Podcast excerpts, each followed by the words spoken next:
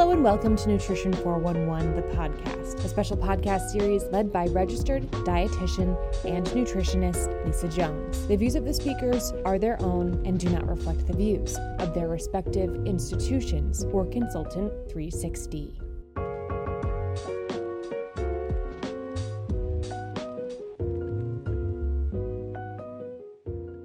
Hello, and welcome to Nutrition 411, the podcast where we communicate the information that you need to know now about the science, psychology, and strategies behind the practice of dietetics.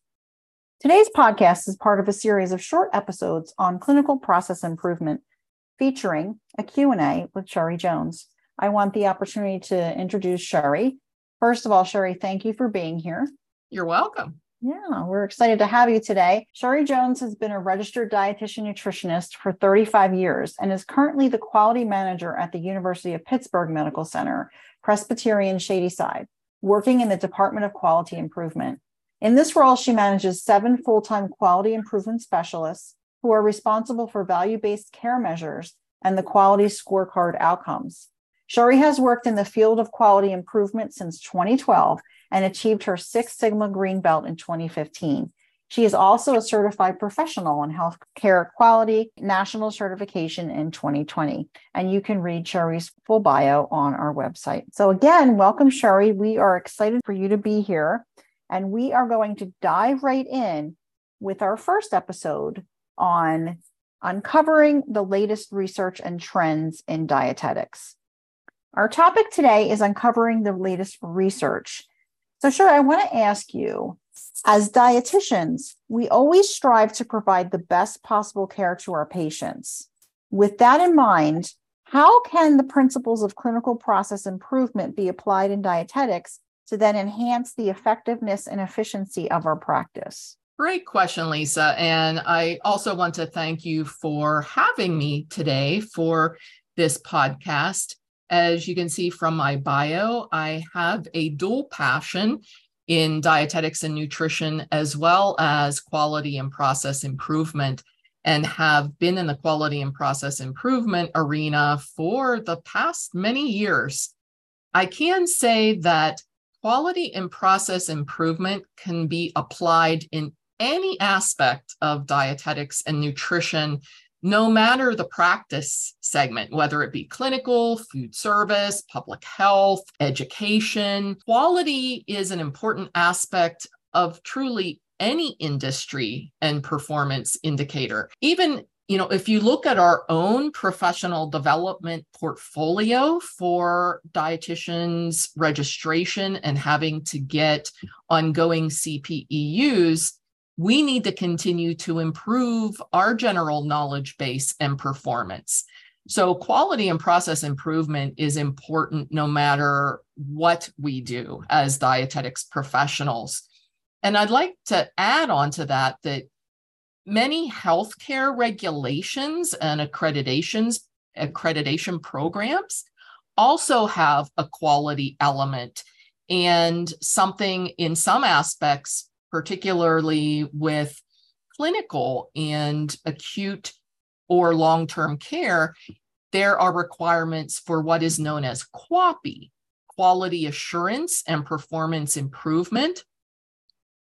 Really, in, in the healthcare arena, dating back to 2001, the Institute of Medicine, now called the Academy of Medicine, came out with their second report called crossing the quality chasm, where they identified the six aims of quality in healthcare. And those six aims were indeed to help reform the healthcare arena. And those include providing care that's safe, effective, patient centered, timely, efficient, and equitable. So you can see that even in those Academy, Academy of Medicine six aims, effectiveness and efficiency are two of those six aims as it relates to quality and process improvement. So, I guess to my point, and to circle back to your question, the principles of process improvement are so vitally important to dietetics and healthcare professionals these days. Yes, that's so true. And it's fantastic what you were saying earlier about that it doesn't matter what aspect you're working in, no matter what your practice is either, that you can still apply this. Because I, I'll date myself back to when I was in college. I don't really remember, and correct me if I'm wrong here, Sherri, I don't really remember or any of our classes talking about the importance of quality improvement process. And it should have been something, and I know now it's probably instituted in the curriculum, but back then it wasn't as much. And it's such a vital part because you're talking about the effectiveness and the efficiency. And I am curious a little bit to know about what the latest research insights and trends in this area that we should be aware of, especially for someone like myself who doesn't remember from back in the day learning about it. right. Well, I know the ACEND standards have since changed. I, am even older than you, Lisa. So they do now incorporate a lot more as it relates to research and quality and process improvement, leadership, business skills. So it really is making dietetics professionals more well rounded. And as far as trends, research, insights, and trends, let me just first start with trends. I can say that the Academy of Nutrition and Dietetics for many years has had a quality management committee. There are several committees that fall under the Academy, and quality management has been a longstanding committee, knowing that quality trends have been ever evolving not just in healthcare in general, but also in our nutrition and dietetics profession. And amongst the quality management committee and everything that they do, there have been ongoing trends. Having served on the quality management committee for three years, and then my fourth year as being the chair, there were many, many things that we were working on. I would have to say that one of the main trends with regard to quality and process improvement has by far been the recognition and identification of malnutrition. It started out with the adult population and then moved into the pediatric population. And a lot has occurred with all of that. There are malnutrition recognition criteria that came out with both adult and pediatrics. And then several years ago, the Academy uh, partnered with Avalere Health to come up with what is called MQII, the Malnutrition Quality Improvement Initiative. And there is a plethora of information available about the MQII initiative.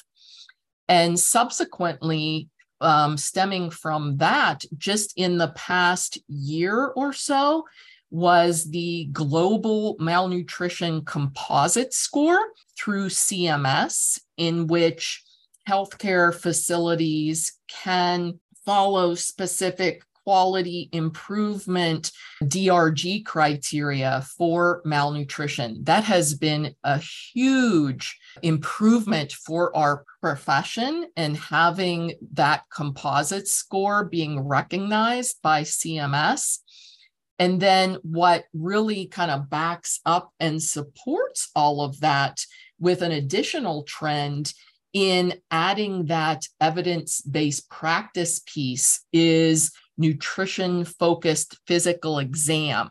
That's a big component of appropriately evaluating and identifying malnutrition. Also, another trend that I've seen in general in healthcare, not specific to the nutrition and dietetics arena, but healthcare in general, is the adoption of formal quality improvement methodologies. Many institutions, healthcare facilities have adopted methodologies such as Toyota Lean or Six Sigma. There's also a formal methodology called TeamSTEPPS. something that the Institute for Healthcare Improvement, their general improvement methodology is called the Deming model or the PDSA model of plan, do, study, and act.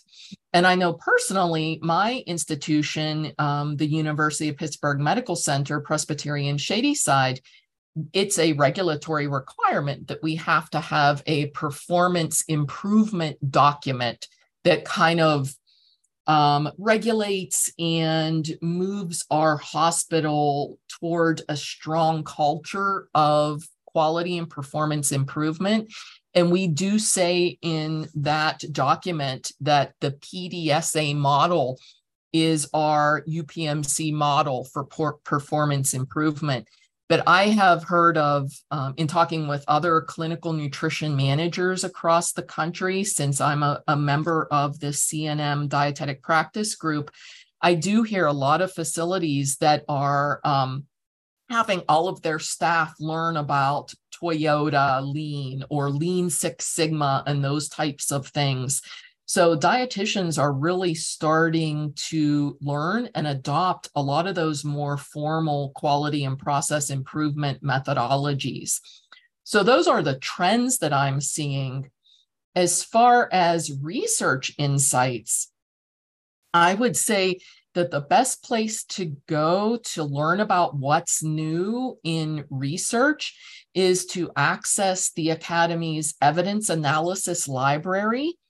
There is a plethora of different topics on there with regard to what are the best practice standards, um, what are the evidence based nutrition practice guidelines to ensure that dietitian professionals are delivering the best practices, the gold standard in which evidence does support.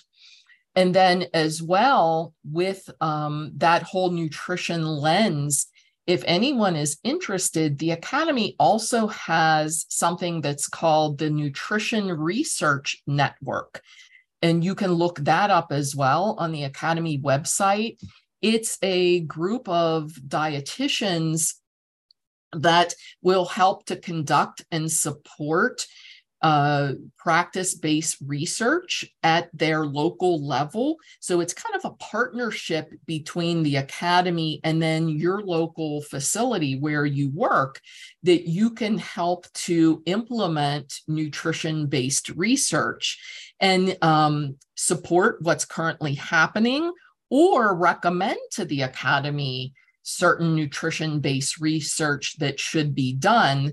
And then members of that nutrition research network can get involved in that specific research to help support that.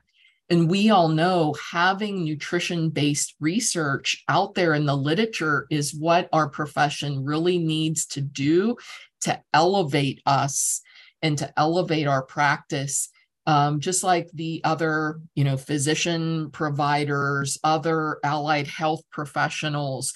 So, nutrition research is a really important aspect. And I'm glad you asked that question, Lisa, with regard to research insights and trends, because it's so very important to our profession.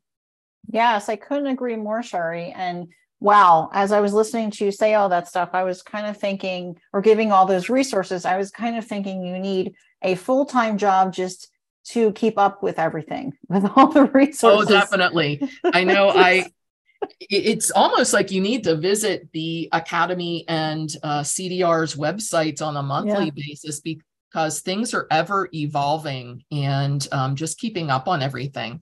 Yes. But then you're kind of thinking, like, what are the implications to having all these great resources? And then the question is, how can how can we then leverage these findings to then optimize patient outcomes and better serve our communities. With all those resources, you can do such great work. Right. Do you mind sharing a little bit about that?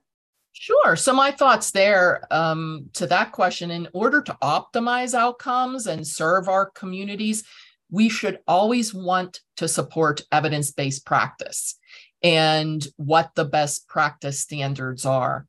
I, I would say that in general, nutrition and dietetics practitioners are really obligated to be aware of what the current trends are, as well as the resources that are being supported and promoted by our professional organization, as well as the other regulatory bodies that are out there that we must comply with based on the practice setting that we work in. So I would strongly recommend to a, point that we made already, Lisa, is to visit the Academy as well as the CDR website for more information and to keep up on everything and to know where those resources are located. You do not need to reinvent the wheel. I was surprised when I went on to the website recently to do a little bit of preparation for these episodes to see what's out there. And there are so many resources that are available to us as dietetics practitioners that the Academy of, Nutrition and Dietetics has done a great job in producing. So um, that's one. And then being aware of what is happening within your own organization facility um, with regard to quality and process improvement. I'm always a strong proponent for being at the table. Things are going to occur. And as I mentioned, with the Institute of Medicine and everything that's happening in the healthcare arena in general, um, and it's not just clinical, there are things that relate to food service regulations, um, community. There's a big trend toward healthcare disparities in public health and identifying um, patients or customers that don't have access to food or um, even uh, safe water and those types of things.